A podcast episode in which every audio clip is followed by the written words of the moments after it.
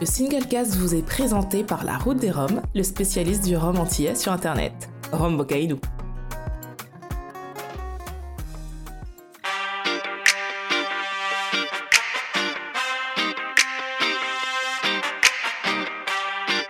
Et voilà, et vous écoutez le Singlecast, l'émission qui parle de Rome sans gueule de bois.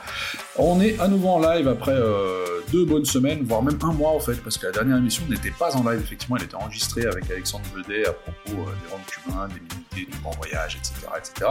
Mais aujourd'hui, nous sommes à nouveau en live en ce mercredi soir, euh, ensoleillé encore pour la plupart d'entre nous, je suppose, et euh, nous allons parler Rome, et pour la première fois depuis un petit bout de temps, bah, nous voilà tous réunis, euh, tous les quatre, Olivier Scars, l'homme à la brosse et le grand cuvier, Jerry Gitani et moi-même. Messieurs, comment allez-vous? Je sais que pas mal d'entre vous ont voyagé ces derniers temps, moi y compris. Euh, J'espère que ça s'est bien passé. Et impeccable. Impeccable. Très bien, ça fait plaisir de vous retrouver. Effectivement, effectivement. Qui, qui n'a pas... Laurent, toi, tu n'as pas voyagé là récemment, si? Ou je me trompe Peut-être que j'ai pas suivi. Tu nous as peut-être rien dit. Oh bah Il y récemment, a eu Madère. euh, non, Oui, si, bah, j'étais- bah il y a eu Madère et puis après il y avait C'est le vrai, Québec. Ah, Madère et effectivement, fait excusez-moi. Ah mais j'ai rien, c'est parce que j'ai rien posté, Ah, Olivier. J'étais en famille, tout ça. tu m'aurais dit, je t'aurais conseillé quelques places. Et je pense que tu, mais tu connaissais peut-être, déjà. Je- je- ouais, puis j'ai de la famille Ah, là-bas et puis de toute manière, j'ai bu, j'ai bu plein de bière. Ouais, c'est l'idée. Voilà, donc, Ah oui. donc, entre ceux qui vont au Canada, ceux Ah qui oui. vont au Québec, euh, euh, celui qui va à Boston, même euh, pour boire de la bière aussi, je suppose. Absolument. Tout. Absolument, bien évidemment, c'était la saison. Euh, voilà, bah écoutez, moi, en tout cas, ça me fait plaisir de vous retrouver dans cette émission. Euh, et aujourd'hui, on va parler d'un truc un peu, euh, un peu particulier, dans le sens où, à une semaine, grosso modo, peut-être un peu plus euh, du Bordeaux Rome Festival, on va parler d'un sujet qui n'a rien à voir avec ce salon. Euh, je juste. Quelle bonne façon de faire de la pub. Exactement. Euh, on va parler de rachat de distilleries, de distilleries euh, en cours de construction, en cours d'élaboration ou récemment rachetées. Euh, donc ça va parler un peu business, mais également le sens qu'il peut y avoir parfois derrière ce type de projet. Mais avant ça, je vais d'abord passer la, la parole à Laurent, qui lui a certainement beaucoup de choses à nous dire dès qu'il aura fini de boire son verre. Laurent, c'est l'heure des news, c'est à Non, toi, et je suis oui. sûr que tu en as beaucoup. C'est le, seul qui boit en plus. C'est le seul qui boit. Ouais, je, je- je suis le seul. Et en plus, je bois un, un- un petit rhum d'une petite distillerie qui vient de s'ouvrir, euh, Saint James. Ça ne doit rien Non. vous dire. Euh, euh, eh bien non, j'ai pas beaucoup de j'ai pas beaucoup de news parce que je pense que l'été approche et que du coup euh, les marques euh, lèvent un peu Ouais. le pied. Euh, mais j'en ai quand même j'en ai quand même deux trois. Euh, Laissez-moi vous les compter. Oui. Bien le bonsoir. On démarre avec Longto qui nous sort son Genesis en version XO. Mhm. Malgré ses 6 ans passés en fût, il est encore à plus de 70% quand même, à 70,9 pour être précis, et il y aura euh, 2000 exemplaires de disponibles. En tout. L'embouteilleur indépendant euh, vague, eh bien j'en sais rien. Une petite parenthèse, est-ce que vous pensez Voilà. qu'ils vont finir par faire le Oui. millésime euh, Genesis à ce rythme-là un jour? À 70 degrés toujours, tu sais Alors, ça Grave. pourrait être rigolo. Ouais, ouais. Euh, on, après une distillerie, on passe à un embouteilleur indépendant, Vagabond Spirits, qui sort son second rhum, le Off-Road 2.1, est un assemblage Barbade aux deux tiers et Jamaïque à- au tiers restant, qui a passé une partie de son élevage à naviguer sur le pont d'un bateau en pleine mer. J'ai pas goûté. Ouais. Euh, les rhums du Sud et Guillaume de Rohanny sortent deux nouvelles références. Un rhum agricole des Antilles de 4 ans au finish Pinot des Charentes et à 46,2%. Et un rhum réunionnais, fruit d'un assemblage euh, mélasse et pur jus, provenant de la même distillerie. Et là, le nom de la distillerie n'est pas communiqué, mais il y en a quelques-unes. Ah, ça pourrait être I, ça pourrait être Rivière du Marne, Ça pas. pourrait être les trois, oui. Mais j'aurais dit Isotier, ouais, ouais. isotier aussi. ouais. Mm. Bon, bah, On demandera à écoutez, voilà. Guigui. Euh, c'est qu'un 3 ans et celui-là est proposé à 49%. Euh, pas vraiment une nouveauté produit, mais une news néanmoins. Pas impossible que nous en parlâmes euh, durant la suite de cette émission. La marque de whisky écossais Kilcoman va bâtir une distillerie de rhum à la Barbade. Euh, le plan est de faire un, un rhum à base de pur jus et de sirop de canne, distillé sur deux pots de style. Euh, Frank Ward, l'ancien managing director de Mount Gay, et d'ailleurs dans le coup en tant que Consulting, conseiller. Comme ça, voilà. Et justement, on finit avec Mount Gay, qui annonce la sortie d'une nouvelle référence dans sa série Master Blender. Euh, cette expression a passé 20 ans en ex-Bourbon avant d'être finie un an en ex-fût de Pedro Jiménez. Et son nom, c'est le Pedro Jiménez Cherry Cask Expression, et il sera à 45%. Et j'ai. Je, je peux me permettre deux flash news puisqu'on n'a pas beaucoup d'infos. Absolument Parfait, pas. Salut Ouais. Oh, Regarde, les effets hop, J'ai spéciaux. plus le bras. Pardon, Ouais, je traverse la Allez, vas-y, crache Valda. Euh, J'ai vu passer aujourd'hui une exclue, mais euh, je la laisse à Benoît et Jerry puisqu'ils les concernent directement, de Savannah. En revanche, j'ai vu passer un petit euh, sorte de, de, de mini-info comme ça chez Longto qui annonçait euh, une nouvelle cuvée euh, en collab avec euh, la cave des Vous avez vu passer ça? Qui n'est pas un rhum blanc cette fois-ci. Euh, J'ai pas le détail exactement, mais voilà. Donc pour les nos amis, on, on les sait nombreux, très très euh, aficionados et collectionneurs de chez Longto, il y aura une nouvelle bouteille disponible probablement que à la cave des Haies. Donc bon courage aux métropolitains pour vous la procurer. Eh bien, Olivier, n'hésite pas à m'envoyer les news quand tu en as. Ça me permettra de oui, faire des news plus mais c'est longues. pour ça que je pense à ça, mais je l'ai vu aujourd'hui. et aujourd'hui, bon, Non, mais c'est ça a été un peu speed, mais voilà. Et puis, et puis- moment, cette news. euh. Et puis l'autre, euh, il y a le fameux Savannah. alors, Je sais pas si vous, voulez en Exactement, parler. ça a été annoncé aujourd'hui sur les réseaux sociaux. Savannah sortira donc au Bordeaux Festival en exclusivité un Air Japan Tribute, donc on parle d'un rhum agricole euh, vieux de la Réunion, affiné en fût de air et en brut de fût, avec, si je ne me trompe pas, 652 cols euh, qui seront donc disponibles. Ils avaient déjà sorti ça il y a quelques années, le toute, la Quelques toute années, première version ouais, et pour la maison du whisky. Un très très bon souvenir, j'en garde un Moi aussi. bon. Ouais, ouais, ouais. Donc, euh, c'est ça, c'est en- encore une raison de plus d'aller à Bordeaux, dites donc. Exactement, exactement. Euh, tu en parlais à l'instant, Kilcoman ouvre une nouvelle distillerie à la Barbade. Ouais, Et c'est ça fou, rejoint ça. exactement le sujet du jour, les nouvelles distilleries qui ouvrent par-ci, par-là. Euh, je voulais avoir votre ressenti tout d'abord par rapport à ça. Est-ce que en 2023 ou même en 2020, ou oh, c'est pas en 2020, mauvaise année, mais en 2020, est-ce qu'aujourd'hui ça donne encore du sens selon vous d'ouvrir une nouvelle distillerie Et moi, ce qui, m'a- ce qui, ce qui, ce qui me perturbe peut-être un peu, ou, ou je suis un peu confus, c'est quand tu dis que Kilcoman veut ouvrir une nouvelle distillerie à la Barbade pour faire du pur jus et du sirop. D'où vient la canne à sucre? C'est ce que j'ai. Ouais. Sachant que déjà actuellement, Alors, ils n'ont le- pas assez pour Ouais. avoir faire de la mélasse pour toutes les distilleries sur l'île. Ils importent la mélasse, donc je me demande bien où ils vont aller chercher la canne pour Ouais. ça. Était indiqué euh, auprès des agriculteurs environnants, des planteurs environnants. Voilà, je, Très bien, après, très bien. Bon, bah, on Ouais, attendra bouteilles, euh, ça. Alors, sachant que ça va, ça va prendre un petit moment de toute façon, puisque là, ils viennent de juste. Enfin, ils avaient acheté un terrain il y a une paire d'années, il n'y a pas tellement longtemps, et là, ils ont juste reçu l'autorisation de pouvoir construire euh, la distillerie ou d'aménager un bâtiment, je sais pas trop. Du coup, ça va, Donc, ça va prendre un, ils un petit temps avant ils qu'on auront en le temps voit. de planter de la canne et comme ça pousse en un an. Ah, Alors déjà, il faudra plus d'un an, je pense, de toute manière, ouais. mais euh, mais euh, mais euh, ouais, ouais, ouais. Et voilà, Jerry a tout compris. Jerry est le nouveau Frank non, Ward. c'est ce qu'a fait le le- Renegade. Ils ont planté de la canne, ils ont construit leur distillerie. C'est vrai, voilà. c'est vrai. Exactement. Mais un, un, un Renegade est un très bon exemple, en fait, euh, donc à Grenade. Ils ont donc euh, construit une distillerie, euh, c'est un peu moins de dix dernières années, euh, commencé à distiller, etc. Est-ce que ça a vraiment du sens, selon vous, de faire encore ce genre de choses aujourd'hui? Je veux dire, c'est un très beau projet en soi, c'est très certainement un projet soutenu par des passionnés, euh, qui coûte quand même un paquet d'argent, faut, faut, faut le dire. Euh, on- euh, une distillerie, c'est pas, c'est pas anodin en termes d'investissement. Euh, Mhm. C'est un risque aussi à prendre. Parce que gustativement, et puis même en termes de produits, il faut savoir ce qu'on fait, il faut, faut travailler avec les gens qui connaissent, etc.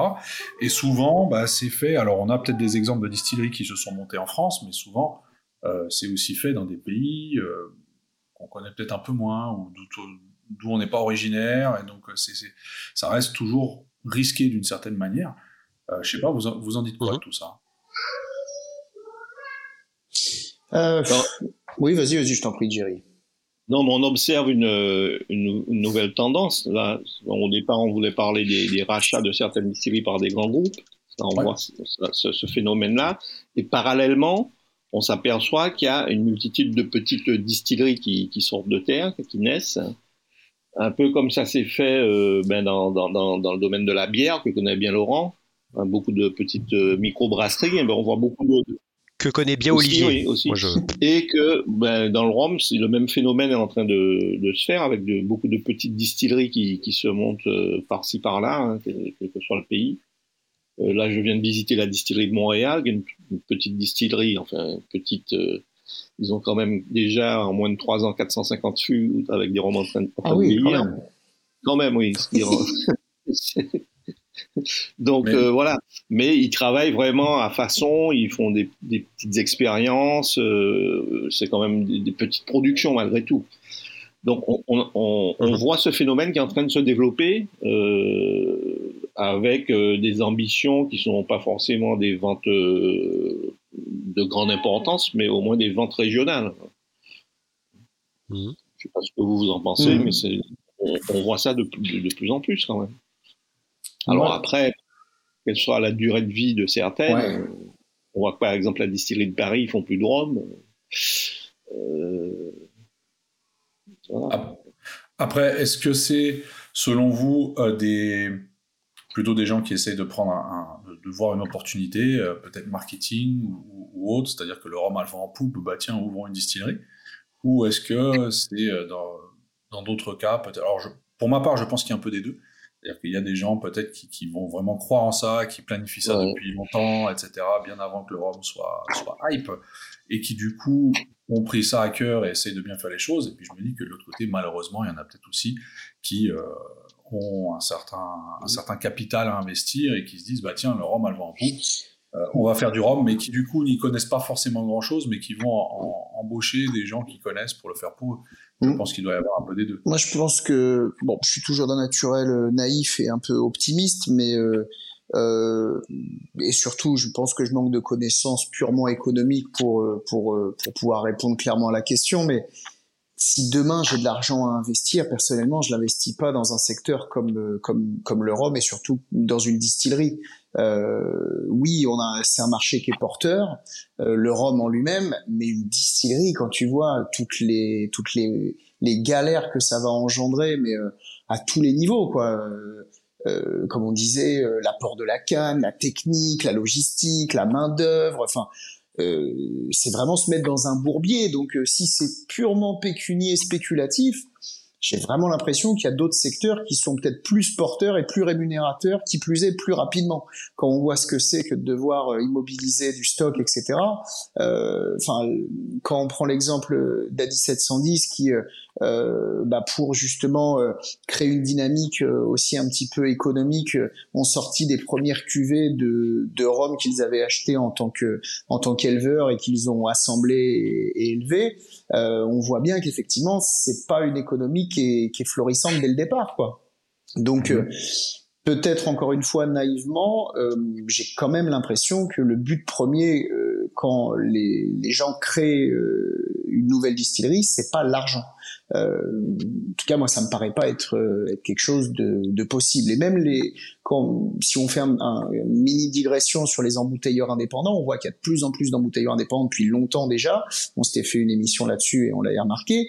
Mais même maintenant, sincèrement, quand on voit le prix des fûts les plus rares et autres, ça, c'est plus du tout un bon plan. Peut-être il y a quelques années, mais maintenant, euh, se dire, allez, j'arrive dans le game et je vais sortir un Caroni ouais, bah ton Caroni, il va falloir que tu le vendes très très cher pour rentabiliser ton fût, et puis je suis même pas sûr que ça intéressera grand monde, parce que bah c'est bon copain, il y a plein de gens qui l'ont fait avant toi. Hein.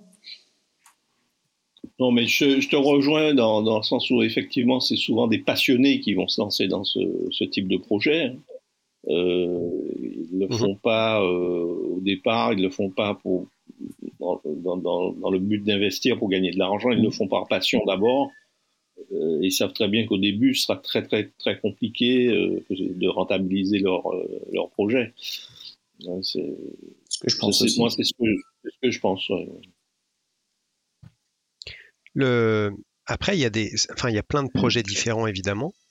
Il y a le côté, enfin là, par exemple, Renegade, ou alors euh, comme ce qui va se passer à la Barbade, euh, ouais, si, vraisemblablement, etc.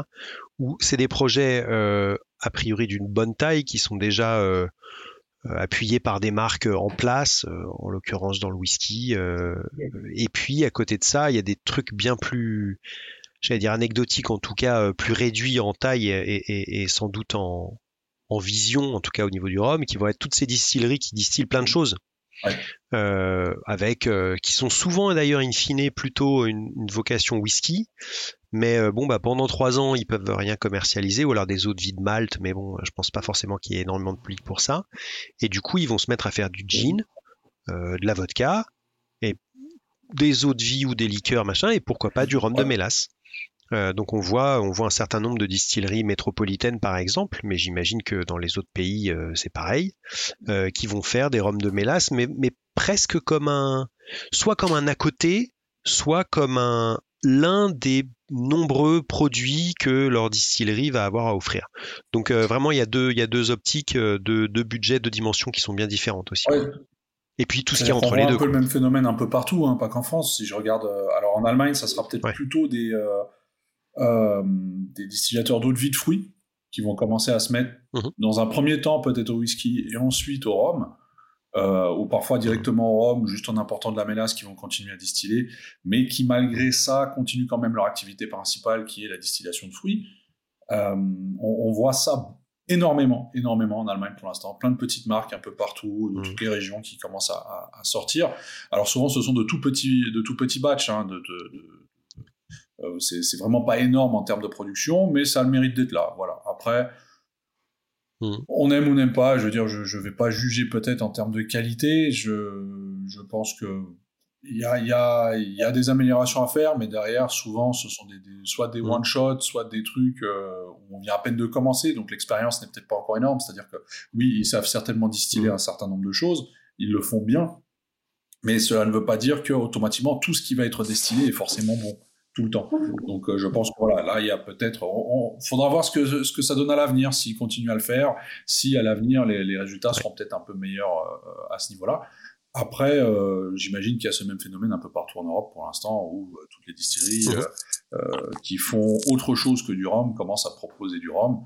je veux dire, on l'a vu dans le whisky, on le voit dans le rhum maintenant. Je veux dire, quand il y a, quand il y a des, des, des cognacés euh, qui tout à coup arrête de distiller euh, du raisin pour commencer à, distiller du grain, euh, on a de quoi se demander aussi qu'est-ce qui se passe? Je veux dire, ça, existe.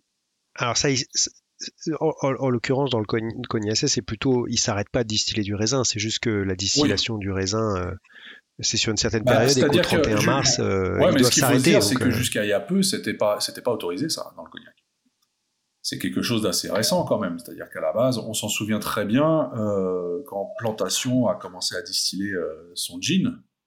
Euh, je me souviens d'une conversation mhm. qu'on avait eue avec eux où effectivement ils avaient eu des problèmes avec les douanes parce que les douanes ne toléraient pas que du gin soit distillé pendant la partie creuse de l'année dans les mêmes alambics que le cognac.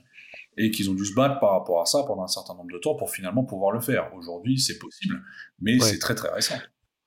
C'est très récent. Ouais. Après, est-ce qu'il y avait, je me rappelais pas de cette conversation, mais c'est intéressant. Est-ce que c'était une, une, enfin, je pense qu'il n'y avait pas d'appui légal pour que la douane dise non, vous faites pas ça, parce que à ma connaissance, il y avait juste une réglementation des durées de distillation. Sur quoi, s'est basée la douane à l'époque Intéressant. Euh, S'il y a peut-être, si ça rentre peut-être en contradiction avec euh, quelque chose en rapport avec l'AOC ou, ou, autre chose, je ne saurais pas dire. J'ai pas le détail, mais je me souviens qu'effectivement, Alexandre Gabriel nous avait expliqué ça. Euh, comme quoi il avait vraiment dû se battre parce que la douane ne voulait pas qu'il sorte citadelle euh, ou qu'il distille euh, du, du, gin ou autre chose en dehors du cognac, mhm. même mhm. en période creuse de l'année. alors que d'un point, de vue purement économique, c'est tout à fait logique. Ah bah tu as, un outil magnifique qui ne travaille pas pendant une certaine période de l'année. Absolument. C'est quelque part un manque à gagner complet. Ou euh, ce qu'il ne faut pas oublier, c'est qu'il y a quand même des structures derrière, des sociétés derrière qui doivent tourner, etc. etc. Donc, mhm. euh, s'il y a possibilité de créer quelque chose, autant en profiter. Quoi. Euh, après, on a le même phénomène. En Italie, je me souviens très bien, en Italie, avoir dégusté un rhum fabriqué par des producteurs de grappa. et depuis, il y en a eu, il y en a eu quelques-uns, et j'avais même été assez surpris en fait du résultat de ce produit-là, qui m'avait l'air très intéressant parce que ils n'avaient pas nettoyé leur alambic de fond en comble pour passer d'une distillation à l'autre. Et donc, du coup, on avait vraiment un rhum qui était quand même vachement sur le fruit. Quoi. voilà. Ok. Mais il y a plein de petits projets comme ça qui se font. Récemment, je, sais qu'actuellement, en cours, sans vouloir en dire de trop parce que je n'ai pas le droit, il y a notamment un, un, rhum qui se fait au Luxembourg. Ah, tiens. Voilà. voilà. du pur canne, évidemment. C'est de la mélasse, c'est de la mélasse euh, importée de la Barbade. Bon, euh, on en avait parlé d'ailleurs euh, dans une autre émission de ça. C'est tout à fait possible, c'est tout à fait possible. Mais donc, donc voilà, enfin bref, ça, ça, se fait un peu partout. C'était juste... Partout en Autriche, tu as Cross qui le fait. Et oui, clairement, clairement, et Cross qui le fait. En Normandie, en Normandie, là, Franc-Tireur, et puis, et puis d'autres, ouais. Ah, mais il y en a plein, en France, Alors, il y en a la, plein. la question, la question qui se pose, c'est est-ce qu'il y en a de trop? Bah, pour moi, c'était un petit peu le sens de ce sujet. C'était, alors c'était comme d'habitude, parce qu'on est des gros taquins. Hein, on, on, nous appelle les quatre taquins, d'ailleurs. Mais on nous appelle comme ça? Je l'ignorais. El taquinos, comme on dit à Cuba, d'ailleurs. Mais... Los taquinos. Los taquinos. Lo, lo, los taquinos, si je puis me permettre. Ah, oui. Mais euh, en soi, euh, oui. Est-ce que ça a un intérêt? Euh, Alors quand on est curieux, on peut toujours se dire que oui, mais quand on est purement consommateur, euh, comme nous quatre et comme sûrement euh, tous les toutes les auditrices et auditeurs, euh, bah certaines fois, moi, y a des en dégustant, j'y ai pas vu un immense intérêt quoi. Et j'inclus les distilleries de métropole comme les distilleries, les nouvelles distilleries des dom Il y a des fois il y a des trucs géniaux, puis des fois il y a des trucs je me dis Ouais, bah est-ce que vraiment ça valait le coup? Euh, Je suis pas sûr. Pour l'instant, en tout cas. Après, ça peut toujours euh, évoluer, hein, mais. Mmh. Mais ouais, il y a un peu deux, deux sujets en un. C'est-à-dire que, premièrement, est-ce qu'il y en a de trop? Il y a déjà dans le sens euh, économiquement Mmh. parlant, est-ce qu'ils vont avoir des débouchés? Et je pense que comme, euh, je sais plus si c'était Benoît ou Jerry au début qui disait, euh, je pense que beaucoup de ces distilleries-là, par exemple si on parle des distilleries euh, euh, métropolitaines ou ou d'Allemagne, d'Autriche, que sais-je, euh, il y a vraiment l'histoire de, de faire un- des débouchés, enfin d'avoir Mhm. un une clientèle régionale. Euh, et comme la production est en principe pas énorme euh, pour ces distilleries-là, bah du coup euh, s'attaquer aux marchés régionaux, euh, départemental, euh, voilà, bah c'est, c'est- c'est- je pense que ça leur suffit Mhm. largement. Il y a beaucoup de whisky actuellement français avec leur, je sais plus combien, 130 euh, whisky actuellement français de différentes distilleries. Il y en a plein qui qui ont des débouchés vraiment dans leur dans leur coin, quoi, que ce soit. Oh. Bah, pas, en tout cas, pas dans un premier temps. Et je pense même pas que ce soit forcément dans une optique. On s'attaque d'abord à notre coin à nous et ensuite on ira voir plus loin. Euh, il se peut que si c'est euh, euh, vivable au niveau économique. Ouais, ouais. Régionalement contents parlant. bah, c'est cool. euh, bah, il se peut que ça suffise. Tu vois, tu, tu parlais de franc-tireur. Alors, franc-tireur, moi, j'ai eu l'occasion de déguster deux, Mhm. trois fois, par exemple, à France Quintessence. J'imagine qu'une bonne partie de leur ah, clientèle c'est- oui, oui. est en Normandie.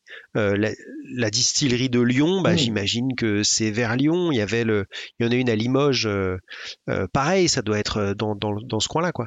Et ensuite, il y a la, il y a la question est-ce qu'elle présente un intérêt? Pour nous, par exemple, enfin voilà. Euh, donc déjà, encore une fois, faut pas oublier qu'on est une petite minorité. Nous, on essaie de s'intéresser à tout ce qui sort, on essaie de comparer, on essaie de, de voir les, les nouveautés, etc. Il y a plein de gens, ils vont voir, euh, soit euh, parce que c'est des gens du coin, ils vont dire, oh c'est cool, c'est produit à, à Saint-Hubert de la Galéonne, c'est juste à côté de Mhm. chez moi, bah, je vais en prendre une boutanche. Ou alors quelqu'un qui est en vacances par là, qui fait cool, ça me Mhm. fera un souvenir. Euh, donc ces gens-là, ils font pas se demander, tiens, est-ce que cette nouvelle Non, non, production sûr, présente un intérêt par rapport aux produits qui étaient déjà présents sur le marché Bon. Et ensuite, euh, même, même à notre niveau, ça peut quand même présenter un intérêt. C'est-à-dire que, bon alors moi, euh, en ce moment, je suis très très, enfin depuis un moment, mais jus de canne blanc par exemple, entre autres, euh, moi ça m'enthousiasme de voir des et de pouvoir déguster des nouvelles distilleries, que ce soit euh, euh, enfin Dom Tom, euh, enfin nos, nos, nos départements à nous, et- etc. Ou alors euh, à la Barbade, Mm. qu'est-ce que du jus de canne va donner euh, Un, un Warsi Park qui est sorti il y a pas si longtemps euh, Ouais. en pur jus, etc. Mhm. Et, et ça, Ah, je trouve c'est ça intéressant. ouais. C'est que euh, quand c'est dans des îles, euh, pays ou dom-tom sur lesquels il y a peu ou pas de distillerie, c'est moi je trouve ça hyper enthousiasmant. Je me souviens quand euh, euh Sampan euh, euh, est apparu, avant ça Isan. Mmh voilà, etc. ouais, C'était hyper enthousiasmant parce qu'effectivement, il n'y avait pas avant. Donc là, forcément, c'est un intérêt que, pour les mêmes raisons que tu mm. évoquais, euh, qui est évident, quoi. Découvrir ce terroir, découvrir les, les différences, euh, mm. euh, même sur le climat, sur le vieillissement, enfin, enfin, sur tout, finalement, sur exactement quasiment tout. les variétés de canne, j'en passais des meilleures. Et, et ça, je trouvais ça génial. Voilà, bien sûr. MOBA en ah Afrique du Sud.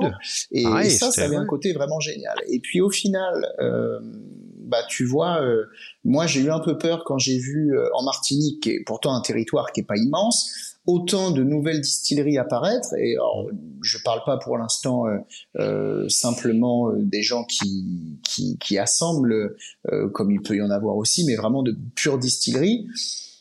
j'ai eu deux réflexions. La première, c'était de me dire, tiens, ils font pas de distillation en colonne est-ce que euh, ça va avoir un mhm. intérêt? Euh, Probablement que oui, mais est-ce que euh, ça va avoir une, une supériorité ou de base une infériorité parce que on sera plus dans le modèle purement AOC Martinique? Et au final, la réponse a été vite tranchée puisque c'était hyper intéressant. Mhm. Et maintenant qu'il y en a mhm. autant, et eh ben finalement, pour l'instant, moi j'y vois encore un intérêt. Alors que sur le papier, même voilà, euh, le modèle HBS euh, n'est pas si loin du modèle A1710, qui est peut-être pas lui-même si loin, euh, enfin voilà, après des, des, uns et des autres quoi. Je, pense que, je, pense que pour rejoindre ce que tu dis, gustativement, ça présente un intérêt, parce que ce qu'il faut quand même dire, c'est que tous ces produits qui sont sortis, notamment en Martinique ou même en Guadeloupe, quand on parle de mmh. ou autre, sont quand même qualitativement mmh, réussis. Vrai. D'accord. En, termes de qualité de jus, je pense que voilà, qu'on a un Bro et Connaissant ou même les, produits de chez A1710, ça reste de très bons produits. Voilà. Et gustativement, gustativement aussi, il y a une gustativement, hein. gustativement, ça reste de très bons produits. Après, euh, en, termes de marketing, souvent, c'est très réussi également. Je pense que voilà, il y a, il y a comme c'est peut-être des petites productions, on arrive à peut-être plus mettre l'accent sur le détail. Euh, non, et puis parlant, un côté peut-être un peu plus artisanal. Parlant de, l'exemple de 1710, par exemple, je me rappelle quand c'est sorti, ils avaient été très critiqués. Hein, D'ailleurs, Laurent faisait partie de ceux qui n'aimaient pas du tout. N'empêche qu'ils ont trouvé leur, mhm. leur, leur, public et leur clientèle et qu'il y a des gens qui, qui, viennent pour acheter ça et qui reviennent mhm. pour acheter ça parce qu'ils ont adopté le produit. Donc là, on a un exemple de, de voilà, de, petite euh, distillerie qui, au départ on avait des doutes et qui a trouvé son, son public. Qui a trouvé sa niche, ouais, c'est ça. Voilà, qui a trouvé sa niche et, ça fonctionne. Et donc je pense que là c'est très intéressant. Moi, ce qui peut-être me, me, met plus, euh, comment dire, m'inquiète peut-être un peu plus, c'est plus en termes euh, économiques de, de l'industrie sur l'île, en fait, où je me dis, bah, augmenter le nombre de distilleries va forcément poser problème à un moment donné en termes de, de d'approvisionnement de canne à sucre, euh, bah parce que tous distillent du pur jus, et donc automatiquement, euh, on peut pas agrandir une île. Le problème était, déjà là avant ces distilleries. On commence à tout doucement à atteindre un peu la limite de, des, productions possibles sur l'île, de la production possible sur l'île, même s'il y a encore des, des, débauchés, des solutions, etc. Mais euh, ça commence quand même à devenir compliqué. Euh, sans compter que les, les, les, périodes de sécheresse, etc., où les, les récoltes ne sont pas forcément toujours aussi bonnes. Donc, euh, il y a tout ça à prendre en compte également. Et ces petites distilleries-là, est-ce qu'elles n'auront pas tendance peut-être à, euh, je sais pas, à, absorber une partie de canne qui n'ira pas aux autres du coup? Alors souvent, ce sont des gens qui ont leur propre canne, ce sont des, distilleries qui ont leur propre canne et qui jusqu'à présent les vendaient aux grandes distilleries. dans, la majorité des cas, c'est ça. Sauf que là, ils décident délibérément de garder une partie de leur stock pour eux-mêmes, ce qui est tout à fait à leur honneur. Hein. Je ne dis pas ça. C'est juste que du coup, il y a une partie en moins qui ira aux grandes distilleries.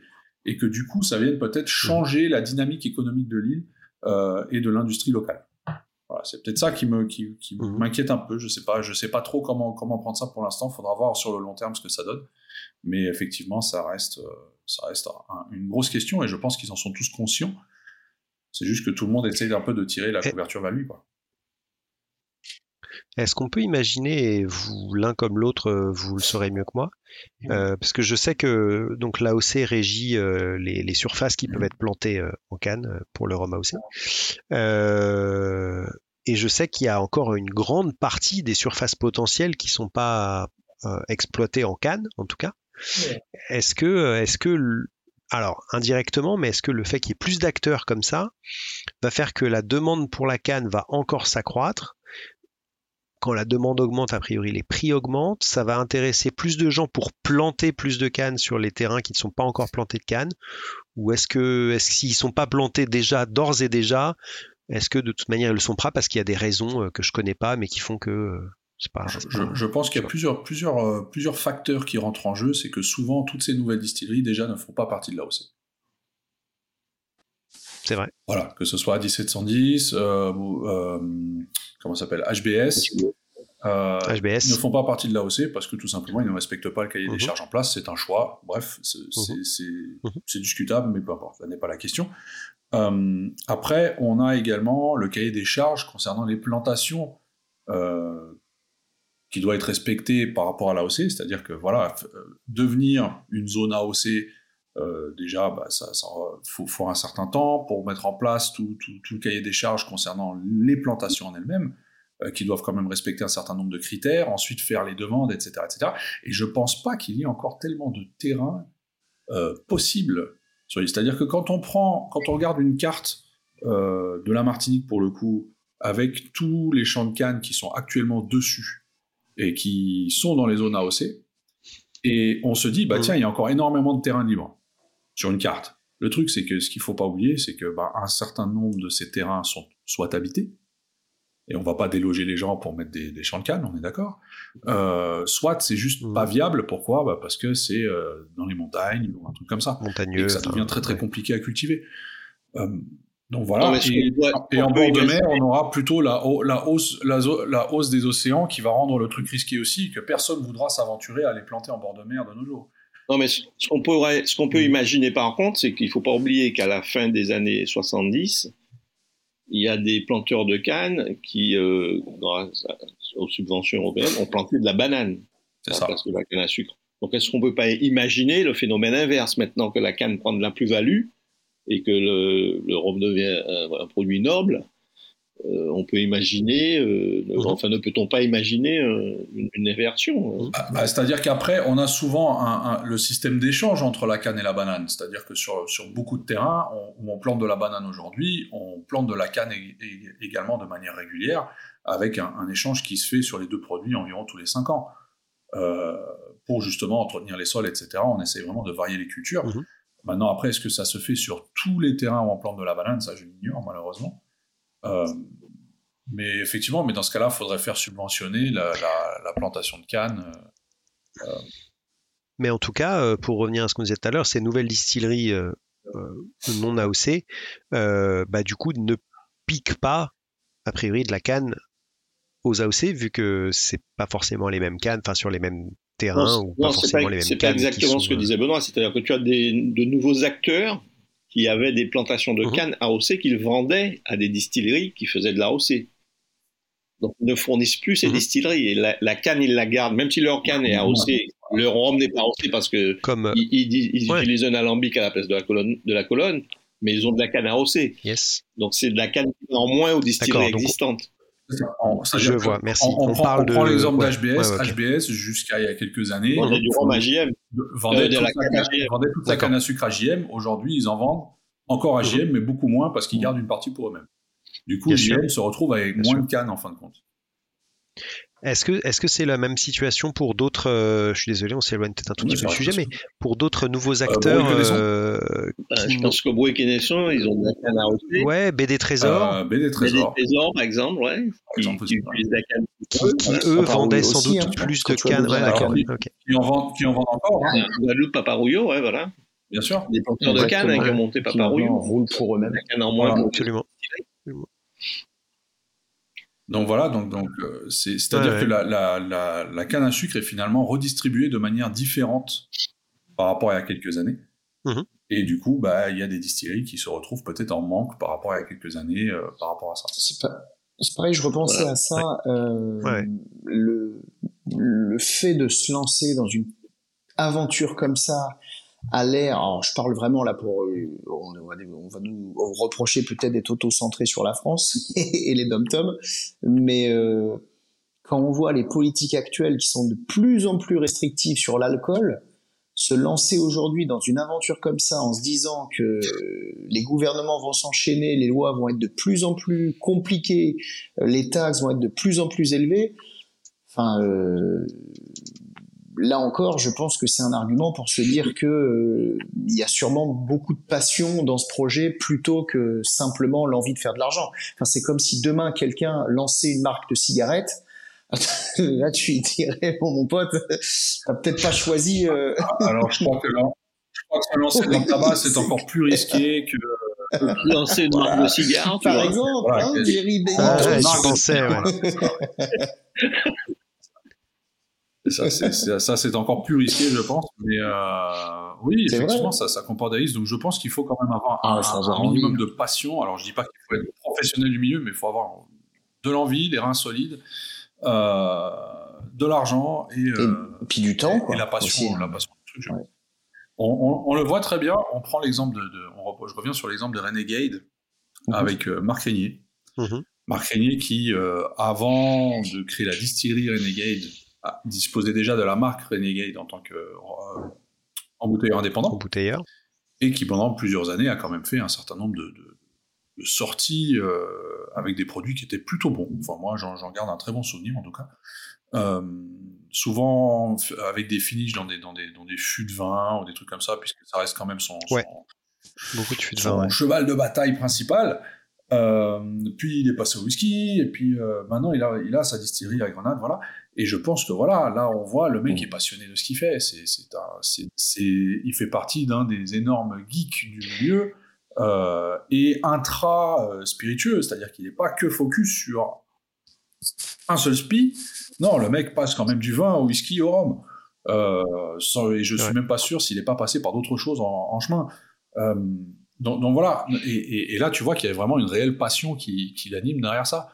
Et je pense que ça c'est important. On, voit la même chose avec Stéphane Gouillet de chez BD Trésor quand on lui parle. Tu vois que c'est un passionné de ce qu'il fait, le mec. C'est c'est un réel geek.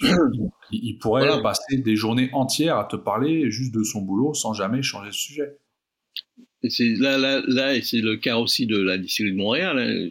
Les deux fondateurs, il y en a un qui était avocat, l'autre euh, professeur, hein, qui avait fait Sciences Po, qui était professeur. Et ils n'avaient pas besoin de ça pour vivre, pour gagner leur vie. Donc là, mmh. c'est vraiment de la passion. Mmh. Quand tu vas, le, pareil, euh, euh, Lilian, il va te, parler pendant des heures et des heures de, de ce qu'il fait, de ses essais de distillation, de ces essais de macération, tu, sens vraiment que c'est, ce sont des passionnés. Quoi. Le, pour revenir à, Renegade, oui, alors oui, il y a le côté passion clairement. Et euh, je dois avouer que j'ai suivi ce projet, moi, quand la, distillerie était en, en construction, euh, avec cette idée d'avoir les purs jus, euh, enfin vraiment par, par, par région, par ferme, etc. Donc je, trouvais ça très intéressant théoriquement, je trouve toujours ça intéressant. Après, euh, gustativement, euh, j'ai pas, j'ai pas, j'en ai goûté pas mal, hein. et je dois dire qu'il y en a.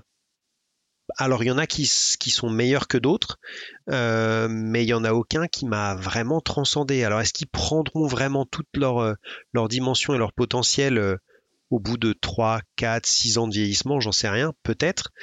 Mais c'était vraiment sur les blancs déjà que, que je les attendais. Je pense que c'est dû à quoi ça? un manque d'expérience? Alors peut-être pas. Euh, déjà, déjà, ça nous sort de nos repères habituels euh, AOC ou IG puisque c'est sur du pot style euh, la plupart du temps. Il, a aussi une colonne, mais la plupart du temps c'est sur des pots style. Et, et c'est vrai que je lui trouvais moi un côté qui me dérange assez régulièrement sur ce mmh. genre de rhum là, un côté vraiment métallique, ouais, métallique cuivré, mmh. qui tire sur le même sur le sang un peu. Enfin voilà. Et, et, bah ça, pour moi, ça et ça, on l'a quoi. Sur, euh, voire pas du tout sur euh, nos amis euh, martiniquais en alambic. C'est vrai, c'est vrai. Alors ce côté, ce côté métallique peut, peut être j'ai dit ils ont progressé à ce niveau-là, parce que je me rappelle les premières que les premiers batchs étaient très marqués, voilà. Absolument, c'est ce que j'allais dire. C'est-à-dire que c'était, euh, si on parle d'A 1710 par exemple, et c'est moi ça qui m'avait pas forcément plu, c'est mm. qu'il y avait ce côté un peu euh, qu'on décrivait, Olivier, là, mais euh, matiné d'un côté vraiment très marin, très, très fort, euh, et le mélange des deux était pas était pas des plus heureux pour moi. Et c'est vrai que, alors peut-être pas sur la perle, je sais plus quand j'ai goûté la dernière perle, mais sur d'autres versions, euh, sur des, des, des perles bio en, en cadre rouge par exemple, j'ai goûté des trucs qui étaient vraiment excellents.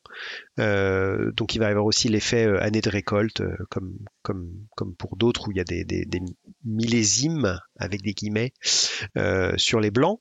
Mais, euh, mais oui, ça s'est amélioré. Alors, est-ce que Renegade va, suivre le même va suivre le même chemin? Je, je, je, ne sais pas. Je sais, je sais même pas si, dans leur idée, le blanc était un, un produit fini ou si c'était plus. Euh, bon, bah voilà, on en a mis un peu de côté pour que vous dégustiez je pour faire un peu le buzz. Oui, oui, en fait. Pré-casque, oui.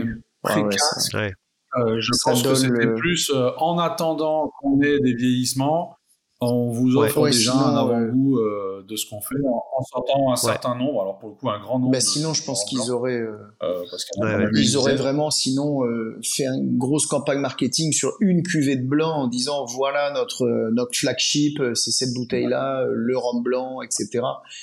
Et ils l'ont pas, ils l'ont pas fait comme ça. C'est vrai. Et je pense que Ouais, c'est pas. je pense qu'en il y a très peu de blanc. Hein. Ils font plus pour le vieillissement. Hein je, pense même qu'au fur et à mesure que leurs vieillis vont sortir, ils vont peut-être réduire le nombre de blancs disponibles, voire pas les refaire un jour, ne mm. plus en sortir du tout, et ne sortir que des C'est tout, à fait, c'est tout à fait plausible, effectivement. Après, je sais qu'ils ont sorti, euh, et je crois même en avoir goûté, mais j'avoue que je me rappelle pas trop, des, des élevés, enfin des 18 mois, je crois. Oui, ils étaient à 18 mois de vieillissement, ils avaient commencé à en sortir.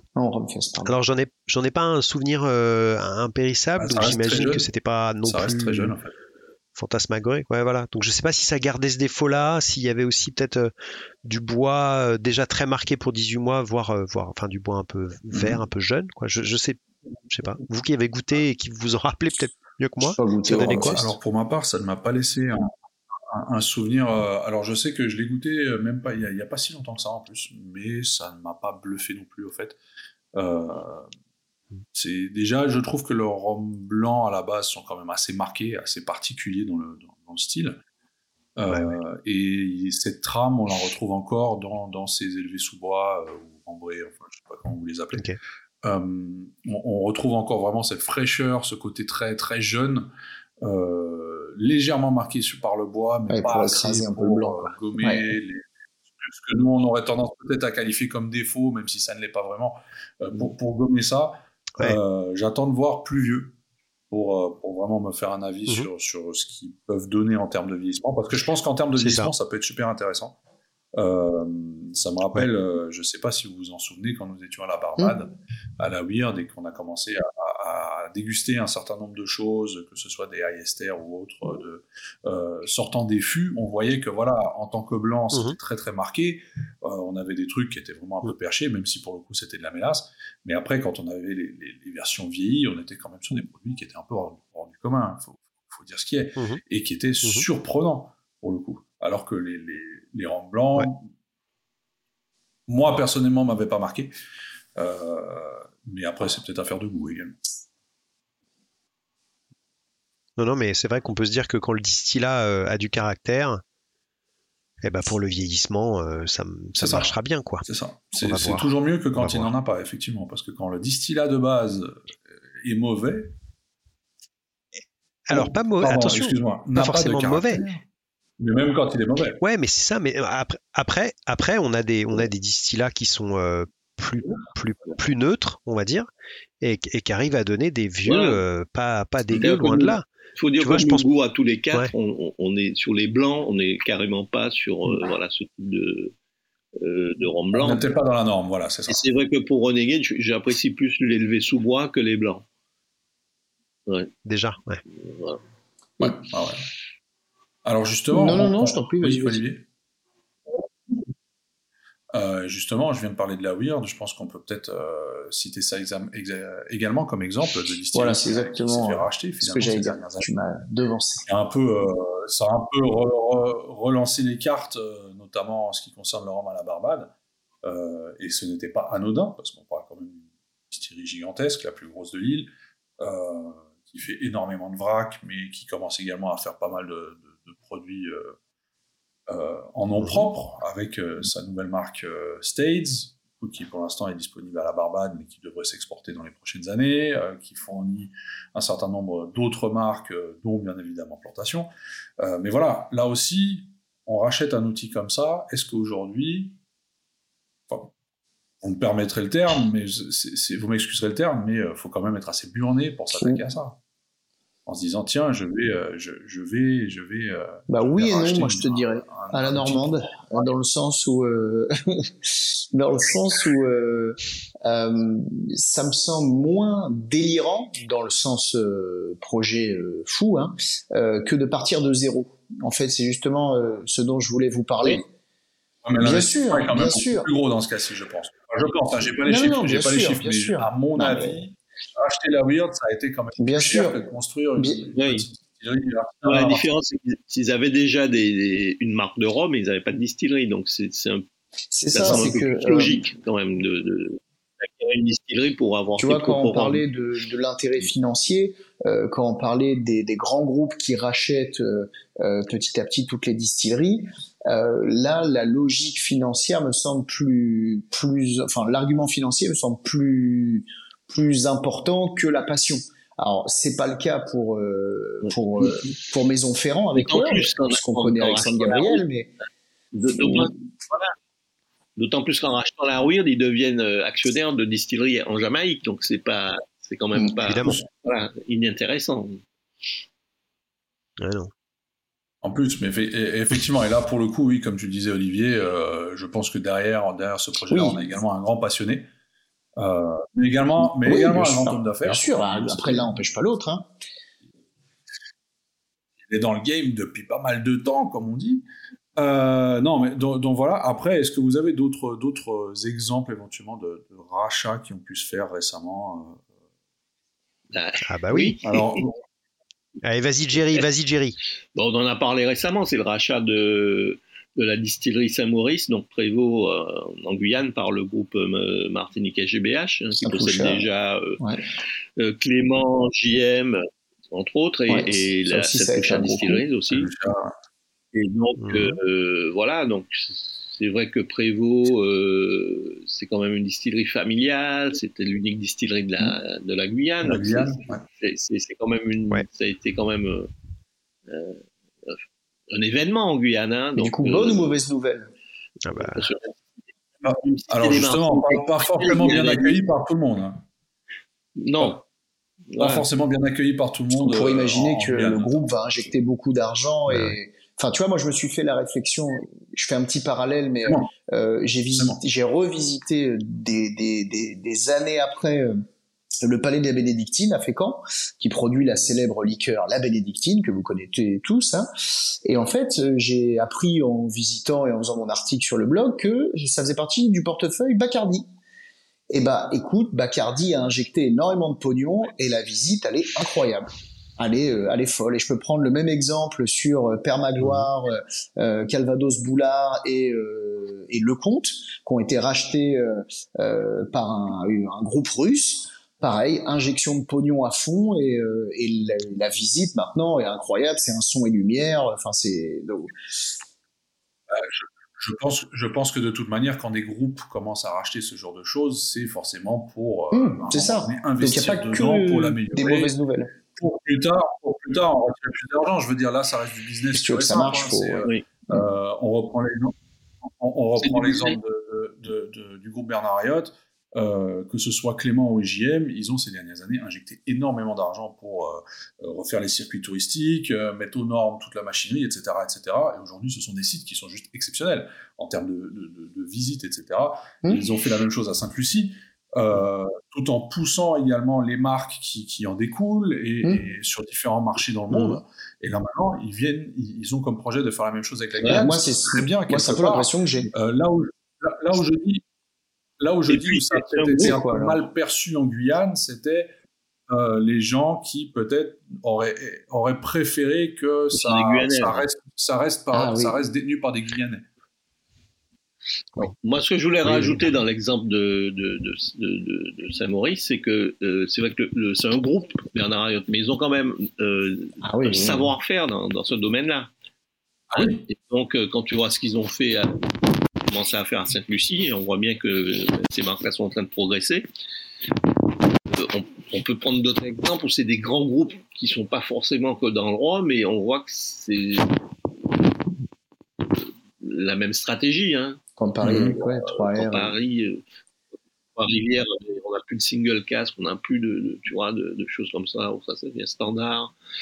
Euh, je pense que le groupe GBH avec euh, la belle Cabresse, la Caïnèse, ils vont faire, ils vont faire des super trucs, j'en suis persuadé. Ouais, je, je, pense que surtout en voyant la, la, la, la gamme que proposait euh, la distillerie en Guyane jusqu'à présent, quelque part, tout reste à faire. Il y a beaucoup, beaucoup de portes. Euh, tout c'est presque une feuille blanche. Hein. C'est pas. La gamme c'est génial. Donc du coup, ils ont un outil de production, ils ont les cannes, ils ont un rhum qui a une certaine qualité en plus. Euh, faut quand même le dire. Mhm. Maintenant, à eux d'en faire le meilleur et éventuellement de proposer euh, quelque chose d'exceptionnel. Mais effectivement, je, je, vois ça plus comme une, une opportunité pour le coup. Euh, notamment pour eux en tant que groupe, euh, parce que ils n'ont pas besoin effectivement de, de, de, de faire grand chose pour garder le truc sur les rails en fait. Tout est possible, tout est possible. Mmh. Mmh. Et, et, c'est peut-être ça qui, qui vient. Après, je comprends également l'argument peut-être un peu, un peu plus local, où les gens auraient peut-être préféré que ça reste dans, des mains guyanaises. Mais bon, ça, c'est pas c'est pas Jerry et ses, ses tiponches de jeunesse à la belle cabresse bah, qui nous contredira. J'ai vu un petit commentaire. J'ai vu un petit commentaire euh, en mode troll sur euh, sur une publication qui, qui parlait de ça, qui m'avait fait rire, en disant euh, ah mince, ça y est, un grand groupe a racheté cette distillerie, c'en est fini des brutes de fût et des single casques Belle Cabraise. oui, oui, voilà, Et voilà, ça m'avait fait rire parce que c'est vrai que finalement, moi, je suis désolé de le dire, leur rhum, je le trouve très bon. En tout cas, euh, j'aime bien euh, notamment euh, l'expression, c'est quoi, c'est l'or blanc, qui c'est qu'elle s'appelle la, la cuvée. Je trouve, je trouve ça très bon. Mais comme vous disiez, tout reste à faire en fait. Donc euh, voilà, enfin, moi j'entends effectivement que euh, mmh. oui, euh, ça fait toujours peur qu'un groupe rachète et que euh, on perde l'identité, qu'on perde ceci cela, mais quand on regarde les exemples autour de nous, on a tous, je pense, flippé quand comme Paris a racheté 3R et Trois Rivières et, et la Monie. Pour l'instant, je vois pas ce qu'ils ont fait de mal. bon. Bah, alors, c'est un peu ce que disait Jerry, c'est-à-dire que jusqu'à il n'y a pas si longtemps que ça, il y a quelques années, euh, trois, surtout Trois-Rivières, sortait, sortait plein de single casques, plein, et il y avait vraiment avec des produits ah, très différents. ça c'est fini, c'est fini. Ça a été rationalisé, tu as la gamme de base et. La possibilité de, alors que ça n'a pas été simple effectivement, parce qu'au début effectivement ils voulaient rien entendre, mais que euh, c'était pas totalement fermé justement. Euh, ou alors c'est peut-être moi encore qui suis euh, trop naïf, hein, mais. Écoute, ça, a énormément été réduit. Ça a énormément été réduit malgré tout. Bah ouais, je me rappelle, euh, là, il y a pas longtemps, j'ai goûté sur un salon, c'était le dernier single cast, est-ce que c'était en 2007, je ne sais plus, mais euh, Trois-Rivières qui était pas mal. Euh, il y a, il y a, allez, il y a peut-être 6 ans ou 7 ans au ah salon du gars. Ouais, mais là, ah, est-ce que c'était trop? Mais il y en avait genre 5 à écouter, quoi. Ouais, mais c'était fou. Ouais, mais alors est-ce que c'était trop Est-ce que c'était des petites sorties à chaque fois? Il y avait moyen de se faire euh, euh, son avis avec des profils assez différents, avec un gros travail sur les fûts, soit euh, américains, français, etc. Donc il y avait beaucoup, beaucoup de variétés. Des séries limitées comme Oman, Saint-Pierre, Boisden, je sais pas si on va. Ouais, je suis peut-être trop optimiste aussi. J'espère, ouais, sûrement.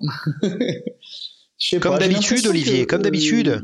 Après, encore une fois, c'est la naïveté, mais que les groupes sont moins euh, dictatoriaux qu'avant et qu'en fait ils, comprennent, ils, comprennent bien euh, alors je vais prendre un exemple qui est pas forcément heureux parce que euh, Saint-Gemme je les ai toujours trouvés quand même assez indépendants euh, dans ce qu'ils produisaient mais quand je vois ces dernières années qu'ils ont eu de cesse que d'aller vers euh, des produits un petit peu de niche, hein, euh, la fameuse collection éphémère, euh, le brut de colonne, et puis les millésimes, les trucs. Enfin, Voilà, voilà exactement. Enfin, euh, très sincèrement, j'ai l'impression que les groupes comprennent bien en fait que c'est pas dans leur intérêt de faire un produit forcément complètement aseptisé pour la GD exclusivement, quoi.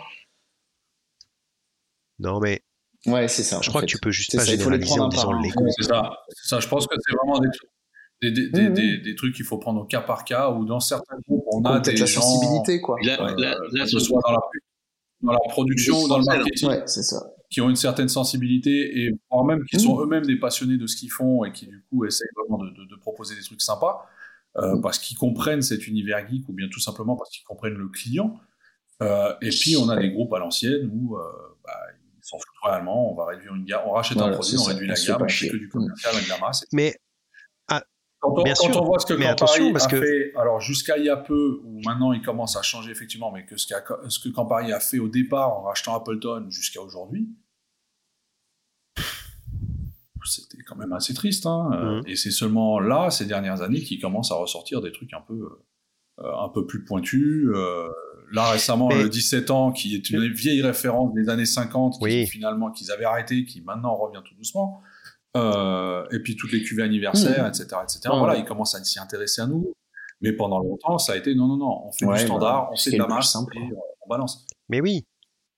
Mais est-ce qu'on est-ce est qu'on n'aborde pas, nous, le, le, le, problème, si problème il y a, vraiment juste de notre ah, côté de la lorgnette Un groupe, son que... but, c'est faire de l'argent. C'est ouais, pas, que... pas de faire plaisir aux gens. Ah, c'est faire de l'argent et, et, ça satis et ça satisfera euh, 95 ou 19% des gens sûr, qui achètent leur Je suis entièrement d'accord avec ça. C'est nous, mmh, en tant oui, que qui réagissons okay. comme ça, mais je suis. Ouais, je, ouais, suis, okay, okay. je sais pertinemment que dans un groupe euh, qui gère des spiritueux, que ce soit exclusivement des spiritueux ou avec d'autres choses, ou même un groupe qui gère, qui gère autre chose, hein, euh, le but c'est de faire du pognon. On n'est pas là pour enfiler des perles.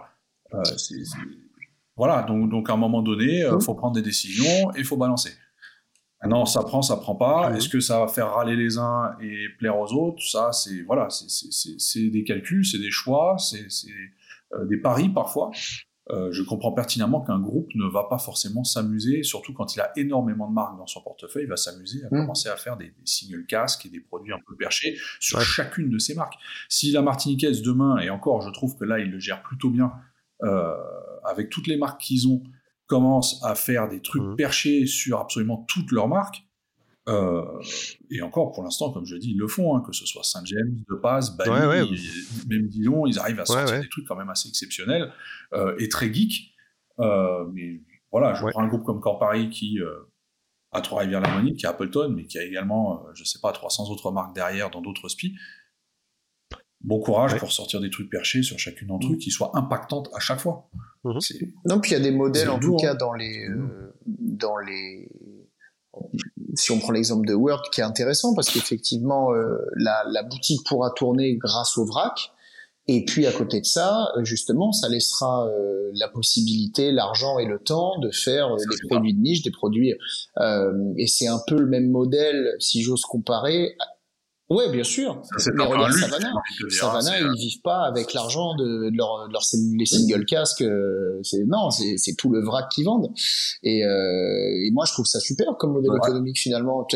Euh, D'ailleurs, il y a même, enfin, euh, il y a, y a, même à plus petite échelle beaucoup de gens qui font ça, c'est-à-dire une marque avec un nom précis euh, pour vendre un peu grand public, etc. et faire du volume, euh, et puis une marque avec un avec euh, un autre nom qu'on essaye un peu plus de mettre en avant pour justement les amateurs, les connaisseurs, etc. Quoi. Donc bon, intéressant. Oui, et puis on voit ça, on, voit ça dans beaucoup dans beaucoup de groupes, et même pas que dans le rhum, hein, je veux dire même même dans d'autres spiritueux, que ce soit biscuit. Dans le Bourbon, on voit ça énormément dans le Bourbon. Dans le Bourbon, on a euh, ouais. quatre grands groupes qui se, qui se disputent le marché et qui ont, euh, je sais mmh. pas, une quinzaine de marques de Bourbon dans leur portefeuille, dont certaines qui sont des produits de masse, euh, vendus en, en GD euh, pour 3 francs 6 sous, et derrière, par contre, aussi quelques marques, peut-être un peu plus collector, mmh. un peu plus perché, un peu plus geek, ouais. qui euh, vont juste parler à une certaine clientèle de niche euh, mmh. qui correspondrait peut-être plus au, au, genre de clientèle que nous, nous sommes pour le coup. Et, euh, Et là, c'est carrément une différenciation par, mm. par marque et pas au sein d'une marque par des produits. par marque différenciation par marque. Après, on a C'est-à-dire qu'on a les deux, on a les deux types. Hein. Donc, on a d'un côté les différenciations où on prend une marque pour la GD, une marque pour les trucs, produits perchés, et après on a effectivement le, le, côté comme fait Saint James par exemple où on peut avoir tout sous un seul, un seul nom, un seul portefeuille. Mais ça, je trouve que ça leur rend pas forcément service, parce que. Euh, non, non, bien sûr, mais tu vois, quand, moi, j'ai, quand, quand je parle un peu euh, à des copains euh, peu, voire très peu amateurs de Rome et que je parle de Saint James, ils disent oh, parce que euh, on en avait déjà parlé, mais c'est des souvenirs euh, douloureux de cuite euh, à 17 ans au Saint James blanc et puis effectivement pas forcément la meilleure expression de ce que Saint James sait faire en Rome blanc quoi. celui que tu trouves à Auchan est encore peut-être pire pour mm. on parlait de Dillon souvent la différence entre le Dillon de métropole et le réduit mhm. rapidement et puis celui de euh, directement de Martinique, euh, bah voilà, c'est un peu pareil. Et donc au final, avoir le même nom et parfois même la même bouteille, euh, bah c'est un coup effectif. Enfin, moi je trouve ça un peu risqué. Mais bon, après quand tu vois, bon, les encore une fois, les gens qui se poseront la question, bah bon, je pense pas que ce soit nous qui, qui les fassions vivre, quoi. Mais bon, malgré tout, notre avis compte. Nous sommes des individus. Malgré tout, oui. Exactement. Et je pense que c'est d'ailleurs ça. Euh, on en fera un t-shirt. Les mots de la fin de cette émission. quel, quel beau mot de la fin. Notre avis, compte. Euh, on, voilà. on, verra ça dans les prochaines manifs euh, sur d'autres sujets. Enfin voilà. On, atteint, on a atteint l'heure d'émission, donc je pense qu'on va se quitter sur ces, sur ces jolis mots, effectivement.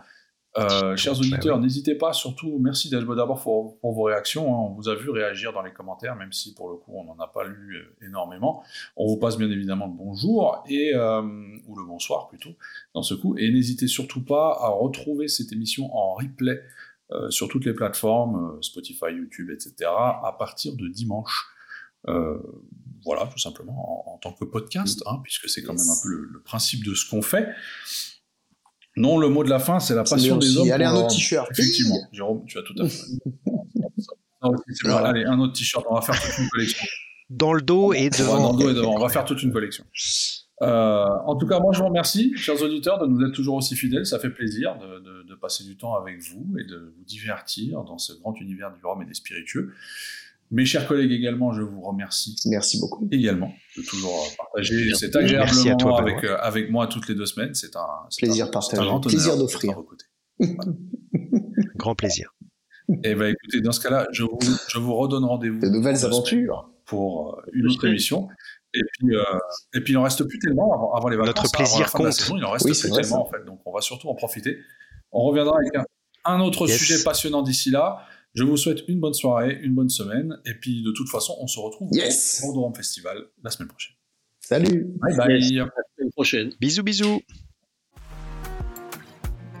Le single cast vous a été présenté par la Route des Roms, le spécialiste du rhum antillais sur Internet. Rome Bocaïdou.